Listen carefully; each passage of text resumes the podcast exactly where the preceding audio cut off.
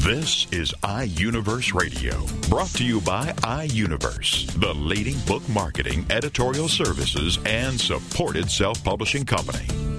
iUniverse Radio is your opportunity to hear firsthand from authors about their new books. It's an in depth discussion about the author's passion about the development of his or her story in their own words. It's an inside look into the characters and the plot and how the story all came together. Here is iUniverse Radio with host Steve Jorgensen.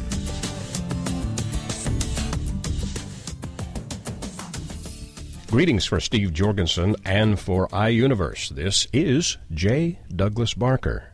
The title of the book is The Unofficial Guide to Achieving Your Goals, and our author this morning is Onyx Jones. Welcome, Onyx, to the program. Good morning. Thank you, Jay. This is a book, obviously, about uh, getting success in your world, whether it's personal or business success, and very appropriate at the first of the new year, 2014. Thank you for joining me today. Tell me about your book. How did you get motivated to put this together?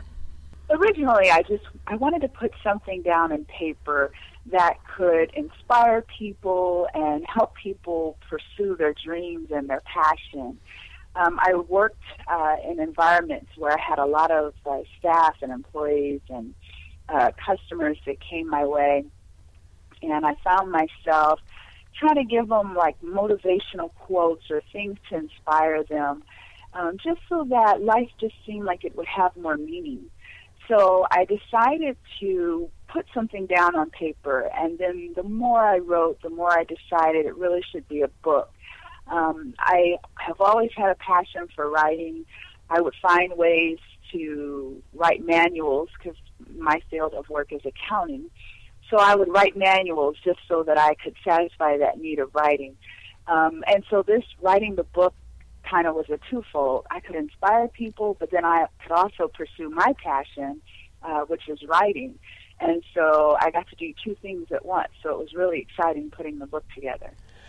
And your book cover mentions this hold yourself accountable in fun ways. Expand on that for me a little bit, please. Yeah, when you pursue your passion, you've got to be in a state of being excited about what you're doing. So if you read a book and it's too much like um, an instructional book where you have to check one, two, three, then it's not fun anymore, and then it kind of dampens the passion. So when you go, my belief is when you go for your goals, you ought to do it with excitement.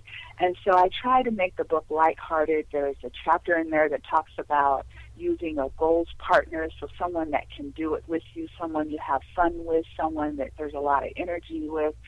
So the intent is when you're pursuing your passion, you're doing it with a high level of energy and excitement. Well, you and I are probably motivated individuals. Um, part of the dangers of that is getting so motivated that you begin to send yourself on a guilt trip. How do you avoid that? Right. So in the book, uh, it talks about the idea that sometimes some of us we pursue careers that generate income for us, that help us with day to day. And so when you get into the idea of pursuing your passion, you want to just go for it. And sometimes you might have an imbalance. So that's where the guilt comes in because you have a career that you've got to continue because right now it's paying the bills. But you have this thing that you're passionate about and you want to now do it all the time. And so you have to have balance. So there's actually a chapter in the book that has uh, a budget that helps you draw out your budget. Because I believe that if your finances are in balance, then you don't have to feel guilty about pursuing your passion and doing things that you enjoy doing, especially when the intent is to monetize on those things that you're passionate about. But it helps you keep things in check because while you're doing your passion, you still have to pay the mortgage or the rent, you still have to pay utilities and life. And so that's the chapter that really helps keep you grounded. It actually has a budget um, to help you kind of stay in balance. So there's no guilt needed. You get to do what you want to do as long as you know that your finances are intact and that you're being responsible and taking care of business. There are also some ideas which are very apropos. Many of my authors journal, and in your book, you've also suggested that the goal setter should journal. And among the things that you've mentioned, you you say number one, find five interesting motivational educational things in your reading. So a reading plan is important to them. Identify at least one thing you'd like to do or change in your relationship with others to improve your life. And the third one was discuss five things you are thankful for in your relationship with your goals partner or someone special in your life. And a goals partner, that can be someone that is um, an accountability partner also, wouldn't it be?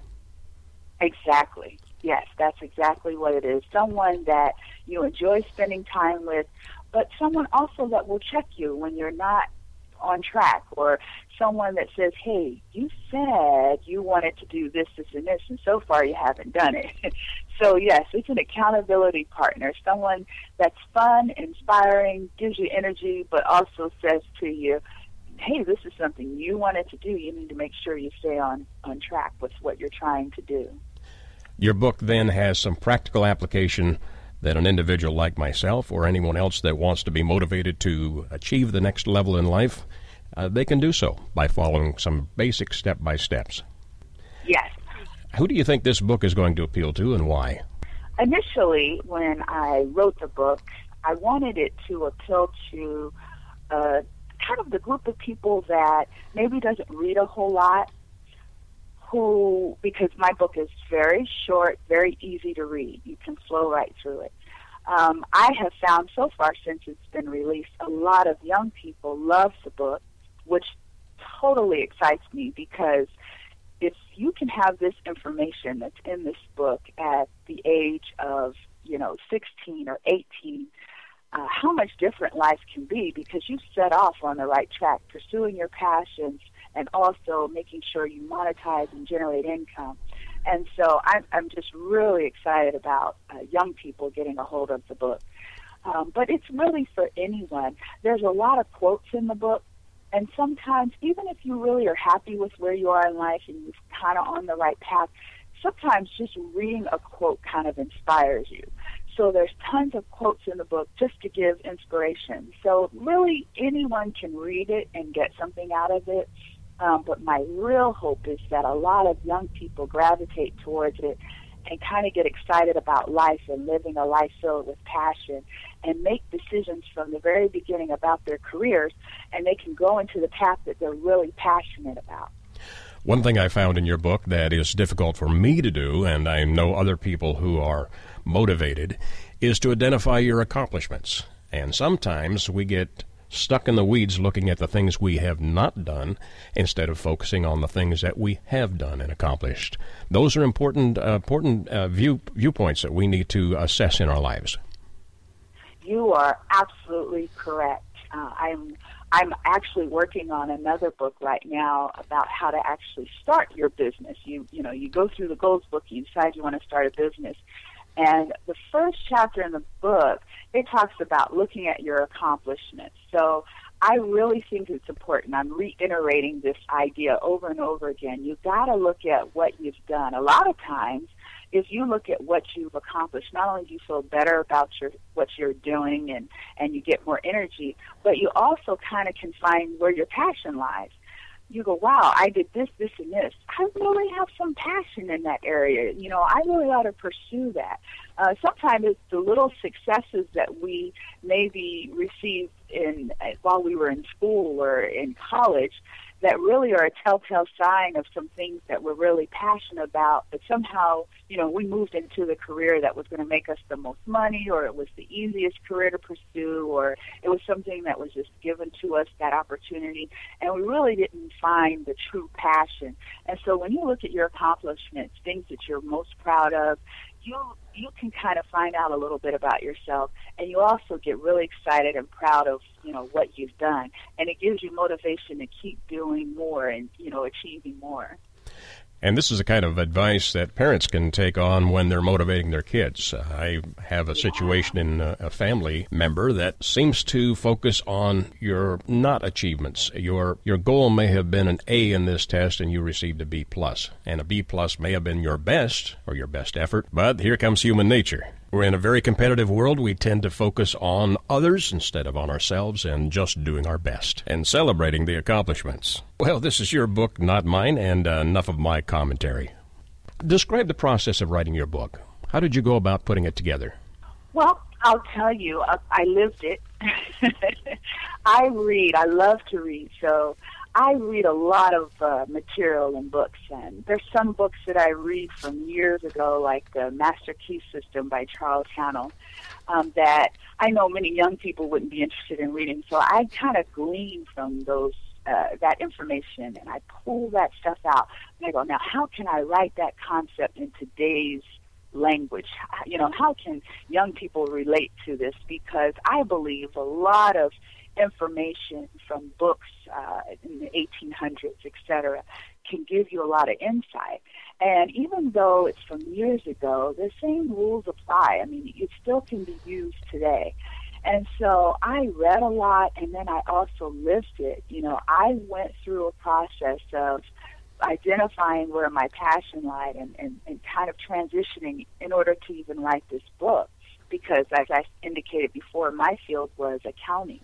And so I, you know, I did numbers, but I had this passion for writing. So lots of research, reading other material, and then also being willing to just document my life. So I have journals and journals and journals of uh, years where I would just kind of document my process uh, in in going through today, even writing the book. So coming from a field of accounting to the day where I'm actually, you know, writing a book about gold.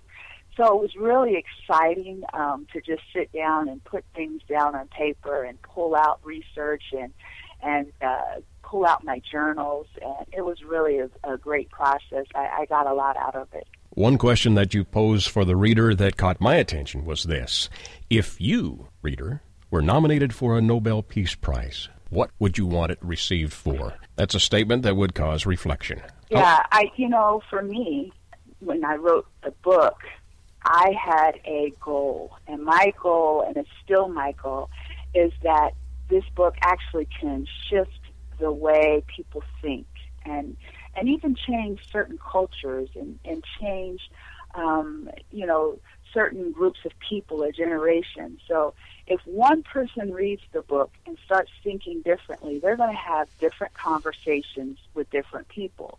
And so now they're making an impact. And they don't realize what impact they're having because now they're going to say certain things, maybe from the book, that inspire them to other people. And then those people are going to think about life differently. And then they're going to share that new thought so slowly and gradually, you're you're changing a culture. I mean, everybody's talking differently. They're talking about pursuing their passion. And I think, you know, when you win a Nobel Peace Prize, basically that's what you're saying. You've impacted a large number of people in a positive way. And you may not get the Nobel, Nobel Peace Prize for your, your efforts, but it's the same concept. You're impacting people through your everyday connection with people, inspiring them, motivating them. You know, taking one quote from the book and using it all the time to inspire other people.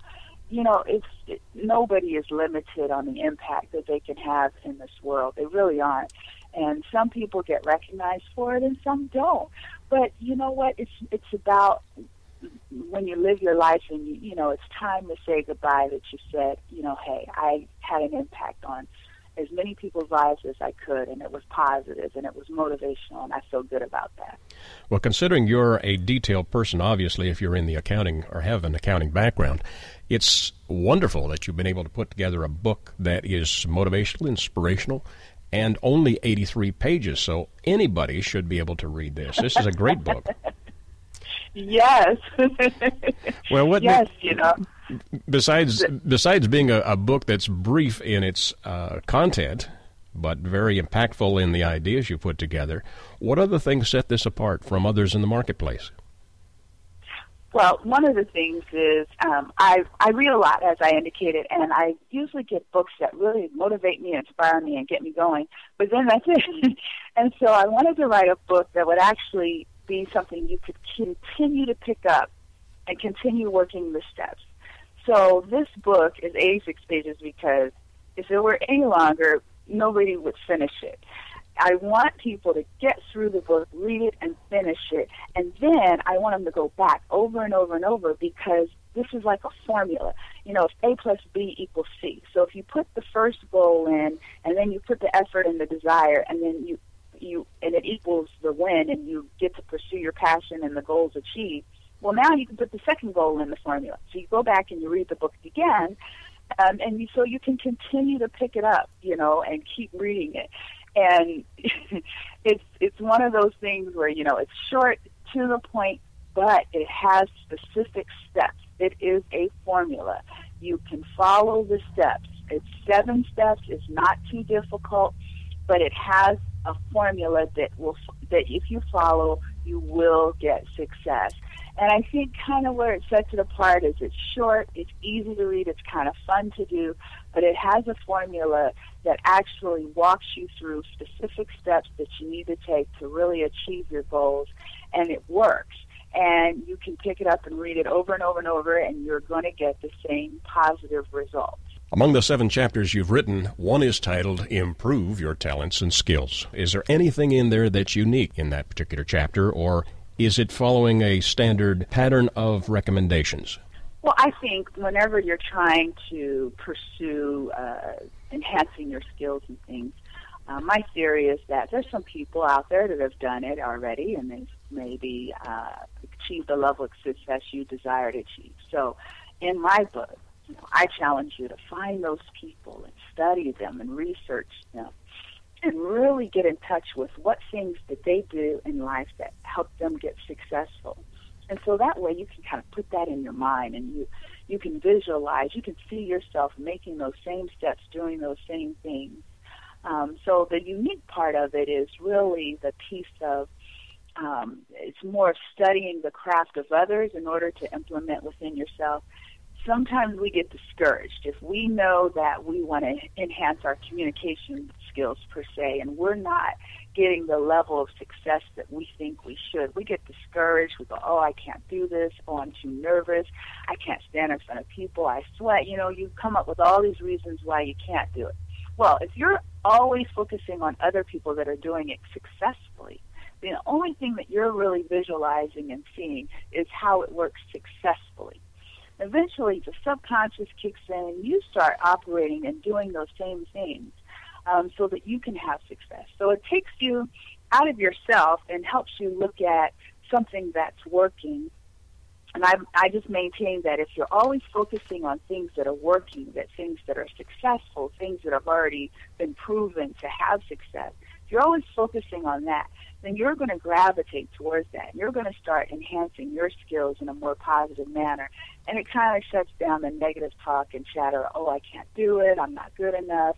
Um, you, you kind of don't even have time to focus on that because you're too busy trying to get to, you know, your goal, and that's where you're focused. That's where you're you're centered on.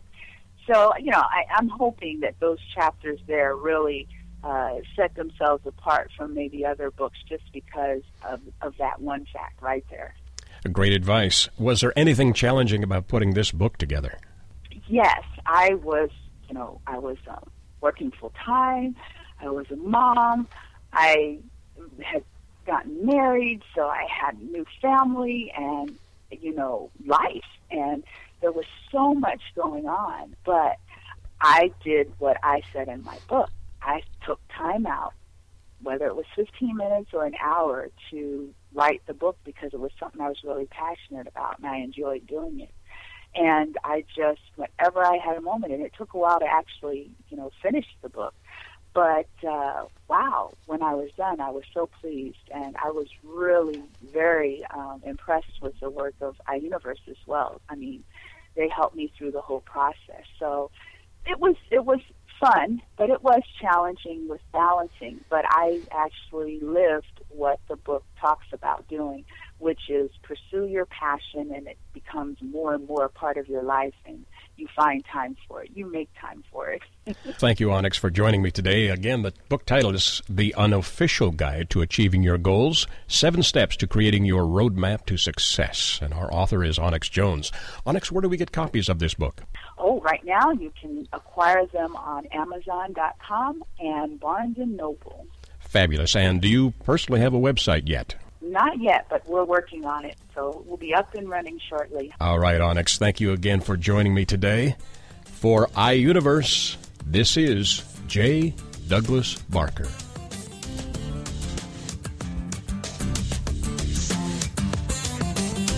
You're listening to iUniverse Radio. We'll be back right after these messages. Hi, everybody. This is Pete Dix of Beatles and Beyond. Why don't we all come together and hear some of the tracks off the latest Beatles release on this radio station?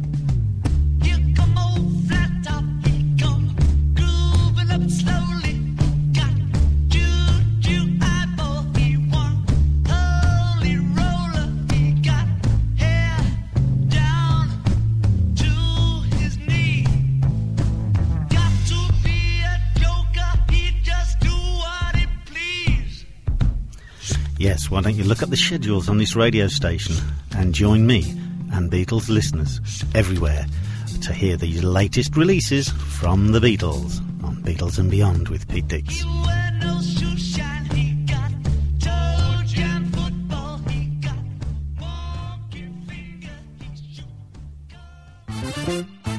Connect with Juliana and connect with what lies beneath. Friday afternoons at 4, 3 Central on TogiNet.com. Juliana is a marriage, family, and child therapist who wants people to connect. Connect with what lies beneath, those truths and answers. And through her counseling practice, she has helped others find their personal power and fulfill their dreams. And she wants to do the same for you. Here on Connect with Juliana. Through intimate discussions, intriguing subject matters, and the expertise of her guests. For more on the show and Juliana, check out her webpage, connectwithjulianainmedia.com. Juliana will cover it all. Nothing is off limits. She wants to know what matters to you. Make the connection. Tune in to TogiNet to connect with Juliana to find out the facts that could be hidden beneath the surface. Connect with Juliana on TogiNet to make a quality connection in your life. Friday afternoons at 4, 3 Central on TogiNet.com.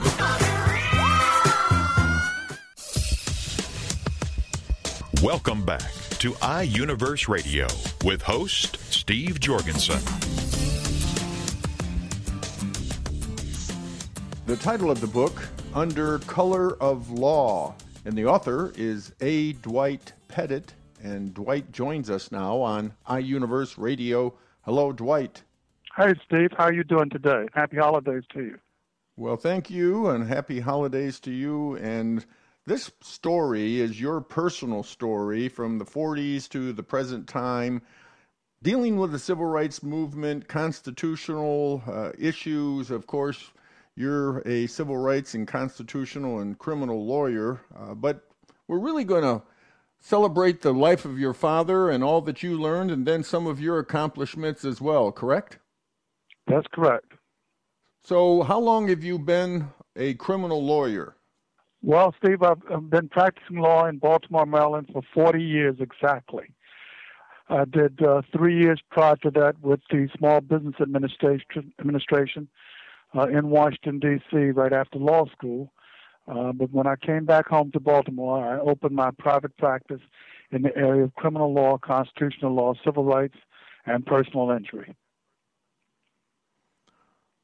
So I've been a lawyer totally for 43 years, but 40 years in private practice. Well, take us back, Dwight. Take us back to a time when you were a young boy and your father was a local civil rights leader. What do you remember? Well, we, my father was a, the first black engineer employed here by the United States Army, Army at uh, Fort Holabird, and uh, his his section division uh, closed down, and he was transferred to a place called Aberdeen, Maryland ground, one of the largest military scientific bases uh, in the country. And uh, he was one of the few black engineers, or maybe the only black engineer there. And unknowing to him, the schools were still segregated. They were desegregating very slowly because Brown versus the Board of Education had already been passed. But they were not admitting uh, students at, at large. It was you had to go through an application test, and at that point in time, they had it should it had uh, had not admitted any black males to the Aberdeen High School. Uh, so as a result, my father uh, came and retained or uh, secured the NAACP. Some great lawyers, Juanita Jackson Mitchell, uh, Thurgood Marshall, Jack Greenberg, and Tucker Dearing, and took it into the United States Federal District Court. Uh, we were successful in that case, and I was ordered into Aberdeen High School at the 10th grade uh, at approximately 14, 15 years old.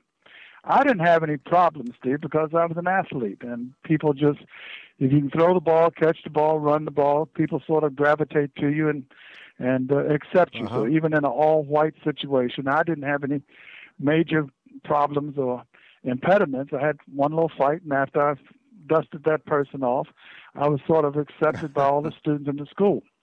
But my father caught pure D hell. Uh, they put hmm. rebel flags up in his office. They played Dixie when he walked through the door. Uh, they wouldn't give him a phone and uh, secretary and all of those type of things to demean him. And for 14 years, he was never promoted. Uh, he was told that he wouldn't be promoted because of what he'd done in the school system. And plus, he was vice president of the NAACP and active in the integration of restaurants and things like that.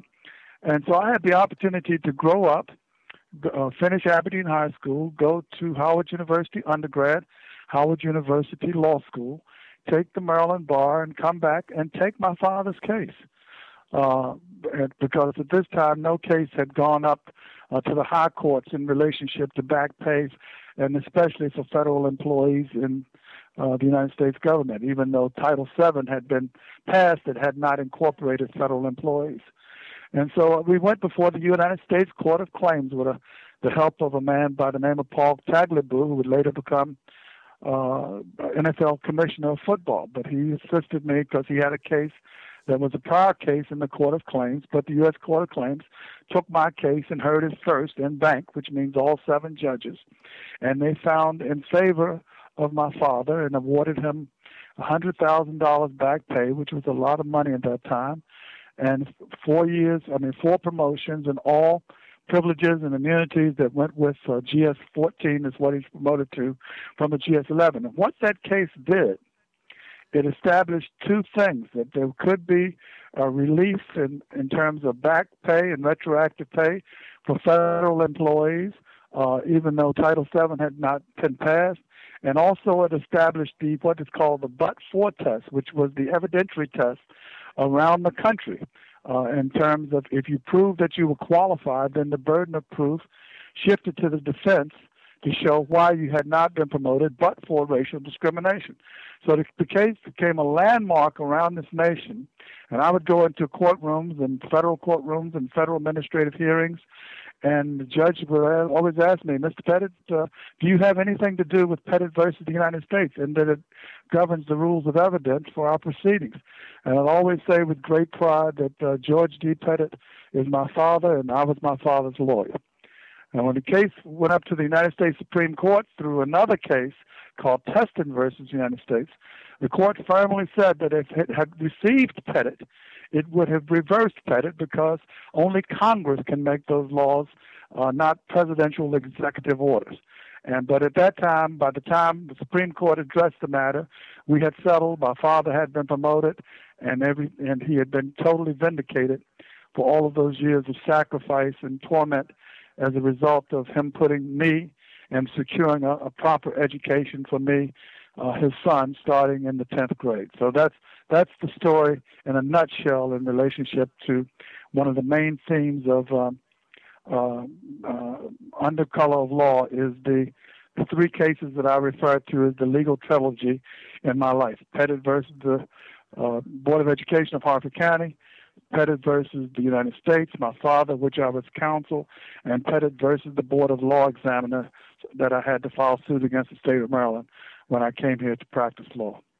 Well, that's quite a story and quite an accomplishment, and I can't even imagine the thrill to represent your father and uh, win in court for obviously uh, his just due.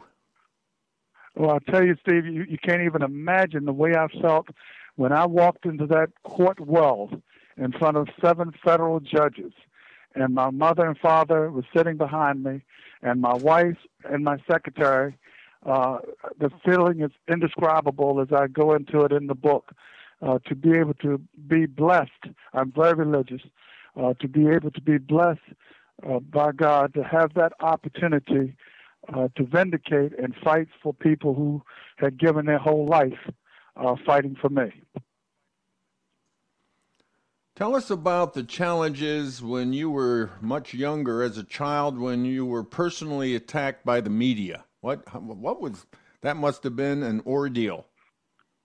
Well, Steve, you hit it right on the head uh, because what my father did when they denied me admission to the Aberdeen High School, he sent me 30 miles away back to Baltimore and boarded me out with a very nice family in Baltimore so I wouldn't get academically behind. And so that was like my third school in uh, in a three year period of time before I was admitted to Aberdeen High School. And so I go into this new school. The school in Baltimore City was called Lemmel. I had been going to the black school in the county before we went to Aberdeen, which was Solace Point. So I had gone to all of these different schools, and he was determined to keep me up to par academically so that if we did win the suit, I would be able to academically compete. And it was just such a, a thing to walk into that classroom and be on the front page of the Baltimore Sun, which was our basically our state newspaper at the time, where they were talking about my shortcomings and uh, the allegations from the other side that I was mentally retarded, uh, that my IQ tests were not up to par with white students, and that the county was basically trying to protect me from having to compete with white students with a, a much more superior intellect and my intellect being uh, basically inferior. And so, with the press bombarding me uh, with that and so forth, it was quite an experience to uh, be in school 30 miles away from home at 14 years old, uh, living with an alien family that I later became to know and love, uh, and to be going home every weekend. But my father was so uh, determined that I was going to have every chance in life. Uh, he hired all types of tutors for me. I had uh, tutors in math and tutors in English and tutors in Spanish. So when I came home for the weekend, I had to meet with my tutors uh, all uh, mm. all Saturdays and Sundays. So I didn't, as a 14 year old, I didn't have much of, I had no social life whatsoever. Everything was dedicated to the litigation. As I said, Thurgood Marshall was here and Juanita Jackson Mitchell, and we were preparing for trial. They were having me take an additional test uh, to rebut the foolishness that the state had come up with. They pulled what they called achievement tests and IQ tests uh, when I was in the third and fourth grade. And who knows what I was focusing on or what I was thinking about, or for that matter, I was such a a rebellious kid that I didn't even know what I was been thinking about, much less an achievement test when I was in the third and fourth grade. But that was the evidence that they were allegedly using against mm-hmm. me, and that's what was hitting the national media, and particularly the the media here in Maryland, uh, the Baltimore Sun. So that's was it was quite an impact and and mental challenge of me to to deal with that on a day daily basis because the kids knew it, the teachers knew it, and and uh, I was determined to prove them wrong. And the court says, as I say in my book, that it was so astonishing because the court actually says when they were delivering on deliberating on the case that I had been elected class president, was elected to the student council, and was elected chief judge of the school court all in one year in the ninth grade. So the judge Roszel Thomsen at the time, chief judge of the Maryland U.S. District Court, said the kid can't be with the so uh, he can't be that dumb and do all the things that he's doing. well, and your book also focuses on your part in the Jimmy Carter administration. Yes, that was a fascinating experience. In fact, let me just tell you, uh, if I may, Steve, I got a fantastic letter from Jimmy Carter a couple of weeks ago because I sent him and Rosalynn a copy of the book. And it was just so awesome at that time. I was determined to get into politics. I had returned back to Baltimore. And I had the opportunity to meet uh, President, well, he was Governor Carter then, very early on the campaign trail. And uh, I became very much involved in his campaign because I was one of the first African Americans uh, coming into the campaign outside of Atlanta, Georgia, and especially being a, an African American civil rights attorney. And so I, I became had the good fortune of becoming very, very close to he, uh, his son Chip Carter, and his wife uh, Rosalynn Carter, and becoming very much involved in the Carter campaign. We got so close. I'll tell you a little story I tell in the book that uh, when he was nominated, when he was elected president of the United States on inauguration night, my family, my father and my mother, my wife and I were there, and the, the Secret Service came and got us and said, Mr. Pettit, uh, the President of the United States wants you and Mrs. Pettit to join him for the first dance in the nation. And so we walked into a roped off circle uh, with President Carter and Mrs. Carter and Dance, along with uh, a man by the name of James Rouse, who was the builder of several cities in this nation and harbors and so forth, and the Senator Robb out of ten- out of Virginia. We all danced the first dance uh, with the president, and I captured all this in pictures because uh, I was always paying photographers to, in fact, take the pictures while these things were happening. But one of the things that brought Jimmy Carter, or let me say President Carter, uh, very close, and, my, and what brought us very close was when I don't know whether you remember, but they had the ethnic purity crisis, where he was mm. alleged to have made the statement about ethnic purities of neighborhoods. What he was really talking about was that he saw no problem in maintaining ethnic heritage in neighborhoods, Italian neighborhoods, Chinese neighborhoods, et cetera, et cetera. But the press blew it up that it was a a racist remark by a Georgia governor, and this almost derailed his presidency or his campaign. And what I did sent him a telegram. He was in Chicago at the time, and he got the telegram, and I basically gave him advice as to how we could battle that situation and put it to rest. And he was so impressed by what I had advised him and what I told him uh, that I got a call from the campaign that President or that then Governor Carter wanted to meet me for breakfast at the Hilton Hotel in, in Washington, D.C. the next day. And so I was just knocked off of my feet that I was actually going to have president, I mean, breakfast with a man who might be the next president of the United States. And so from there on, I was probably as close as anybody uh, could be uh, to a president, right on through inauguration and transition and right on into the White House. I was at the first state dinner, my wife and I. I was at the the peace treaty signing between Begin and Sadat.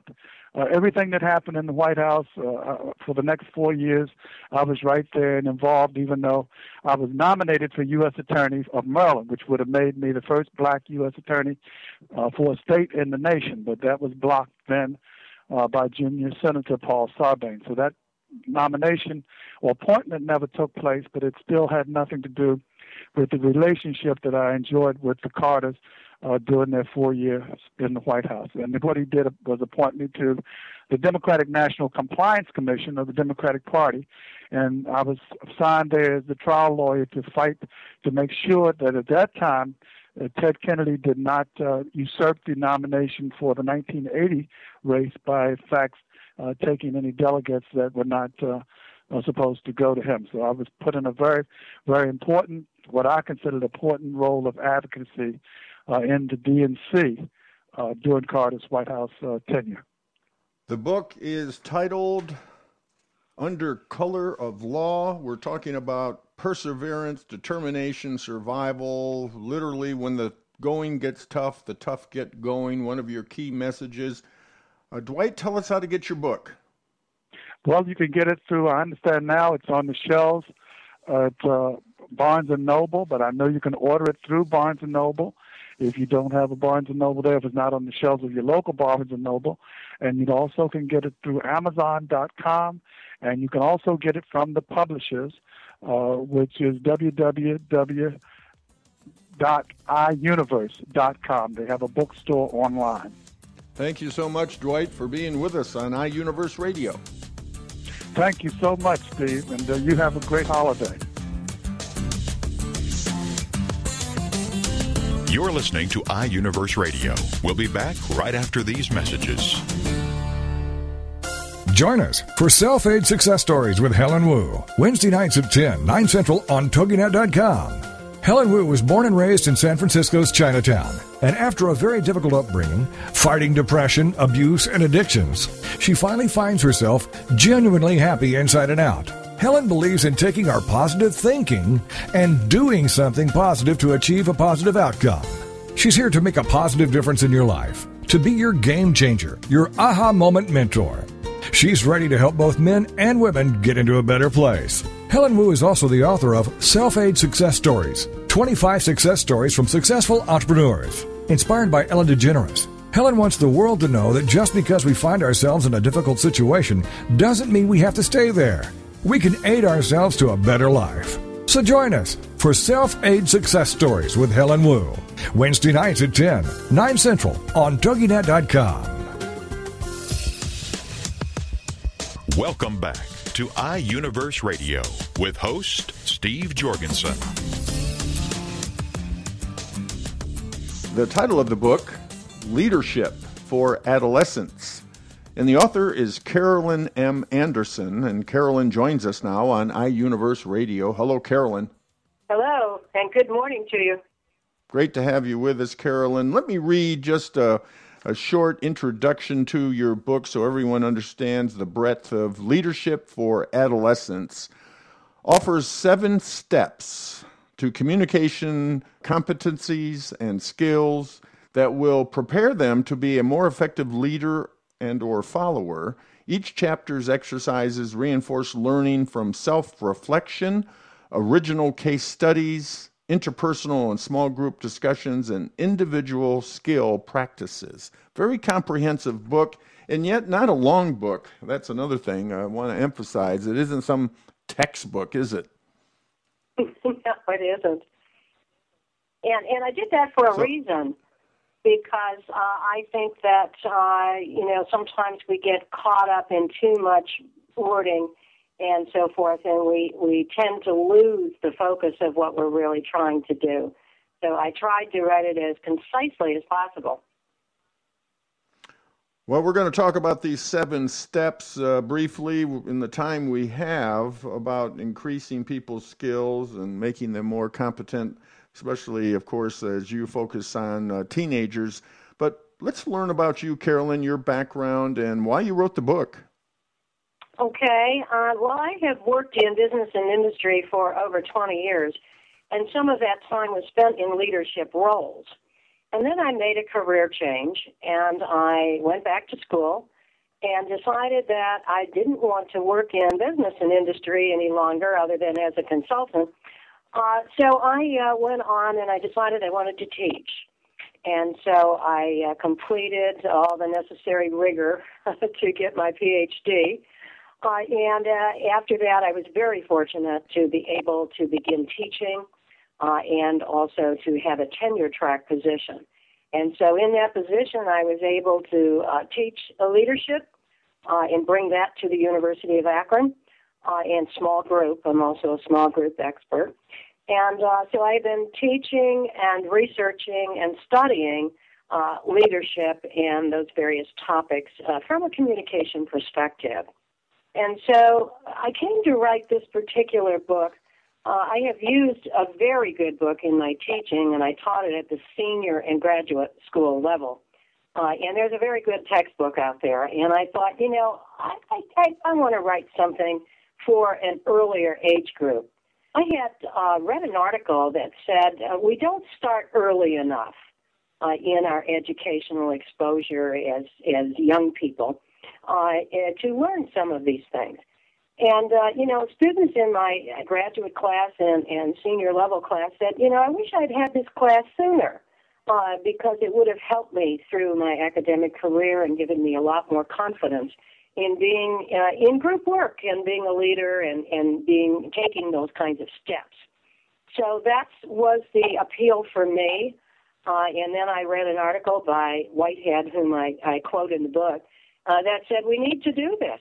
And so I thought this is the perfect opportunity for me to write a book about leadership uh, and uh, target it for that younger audience.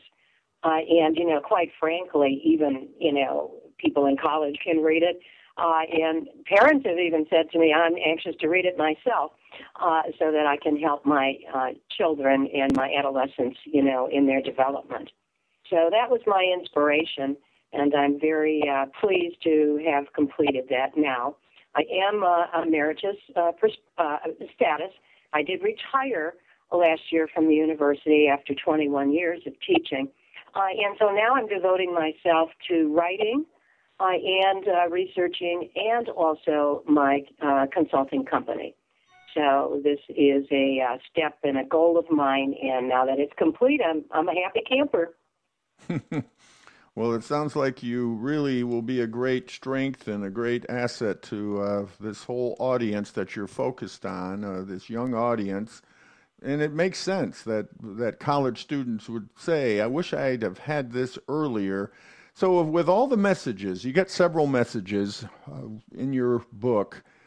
If you had to pick one, what would you say is, you know, one of the uh, things you'd like the reader, the uh, student, to take away from your book? Well, you're kind of forcing me to pick just one. So I guess, if, you know, if I have to do that, I would say young people have the potential to be a competent and successful leader and or follower at any stage in their life. And it doesn't matter which, you know, cultural background you come from, whether you're rich or poor, and, and privileged or not privileged.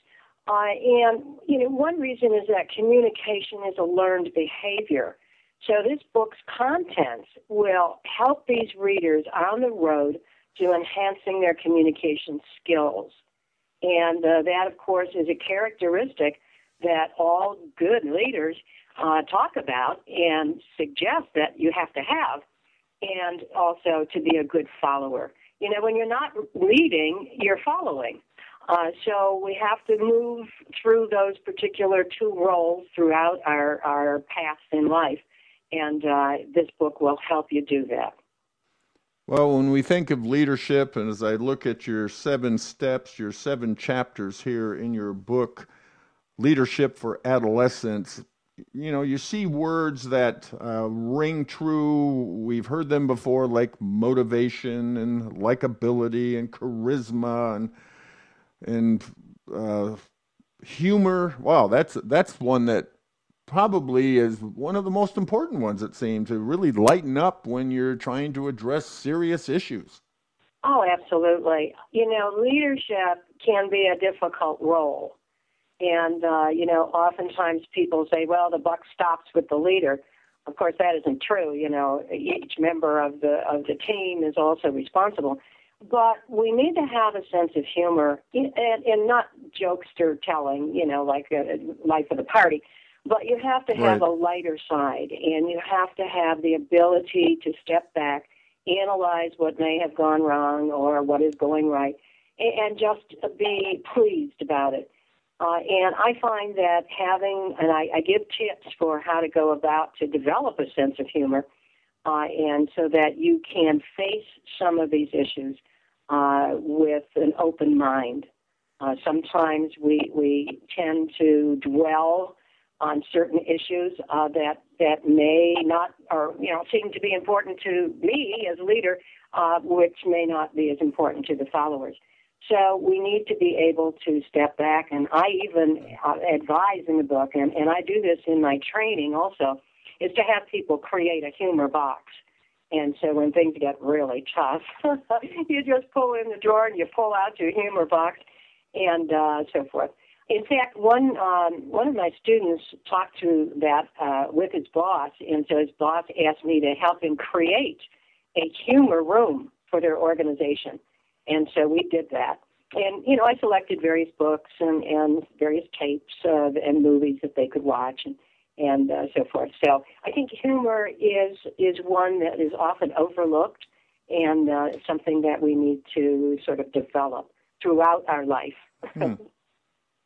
Very well put and great insight, and that makes so much sense. And it could be applied, obviously, to all areas of life, not just in the business world. Let's talk about this whole concept of being a great leader. You have to be a great listener. Oh, absolutely. You know, I found, and, and I was uh, interim director of the School of Communication for three years while they were searching for someone.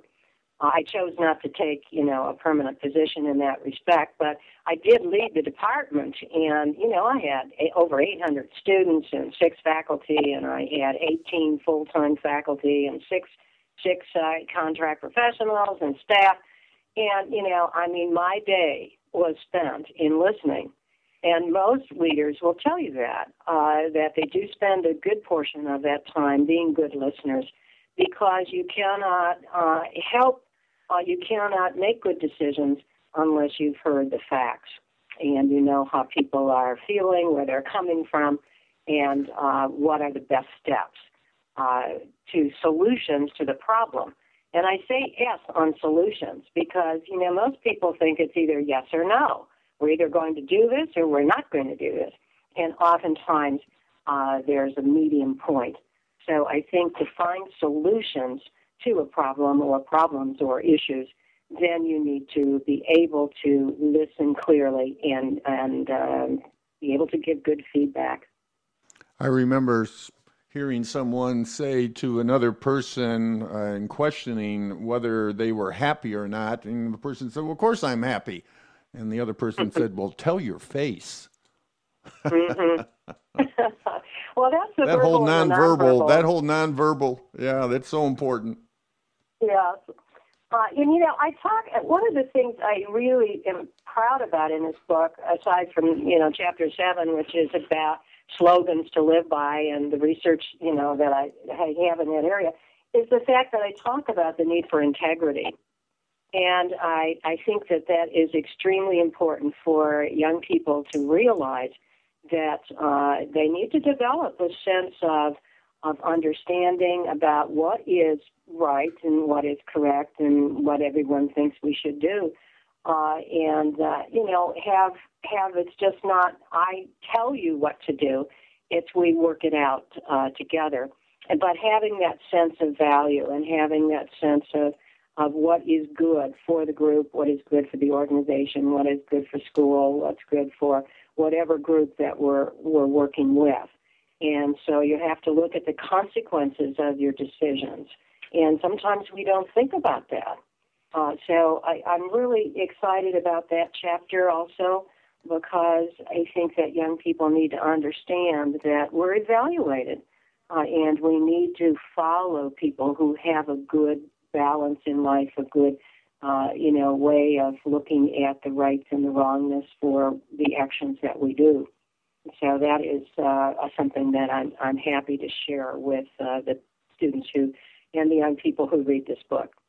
You also have a chapter on decision making in small groups, conflict and group outcomes, another chapter, and the final chapter, keep learning. But I notice in all your at the end of each chapter, you have listed summary, discussion exercises, and then references. Tell us why you did it that way.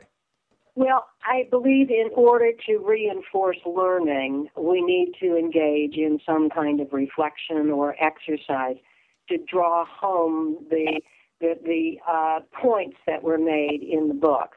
Uh, and so, you know, in the first chapter, the I in leader, I talk about self-reflection. And, uh, you know, I'm having students do a little journaling and, and writing about where their strengths and weaknesses are. And, you know, it's not, it's horrible that I have a weakness in, you know, public speaking or I'm afraid, you know, to speak up in a group. Uh, it's the idea of recognizing that and then beginning to work on those particular ideas. And of course, leaders need followers. So a lot of work that leaders do, aside from one-on-one, you know, issues, uh, is to work with groups. And so you need to understand how that works and how you can um, you know, be a good group member uh, and how you can lead your groups to making good decisions. And so I wrote three case studies originally uh, for this book uh, so that the students could practice what they would do in those situations. You know, it's a learning process. And so uh, I'm excited for them to be able to go through some of these exercises to reinforce the learning because sometimes we read and then we tend not to, you know, we want to answer questions in school. We get a right and wrong, and we get a hundred or we get eighty, uh, but we don't get an opportunity to practice. And so, you know, as a trainer, also, I think it's it's critical to be able to practice with your peers uh, how you would go about handling these particular uh, scenarios that I've selected for you. And references, you know, you need to read also uh, and I provided some websites uh, for the students to go to. Uh, you know, learning is an everyday effort, uh, and uh, I've just finished teaching one class at the university. I taught an intercultural class, which was a new experience for me. So it was it was good to learn, uh, you know, some new things.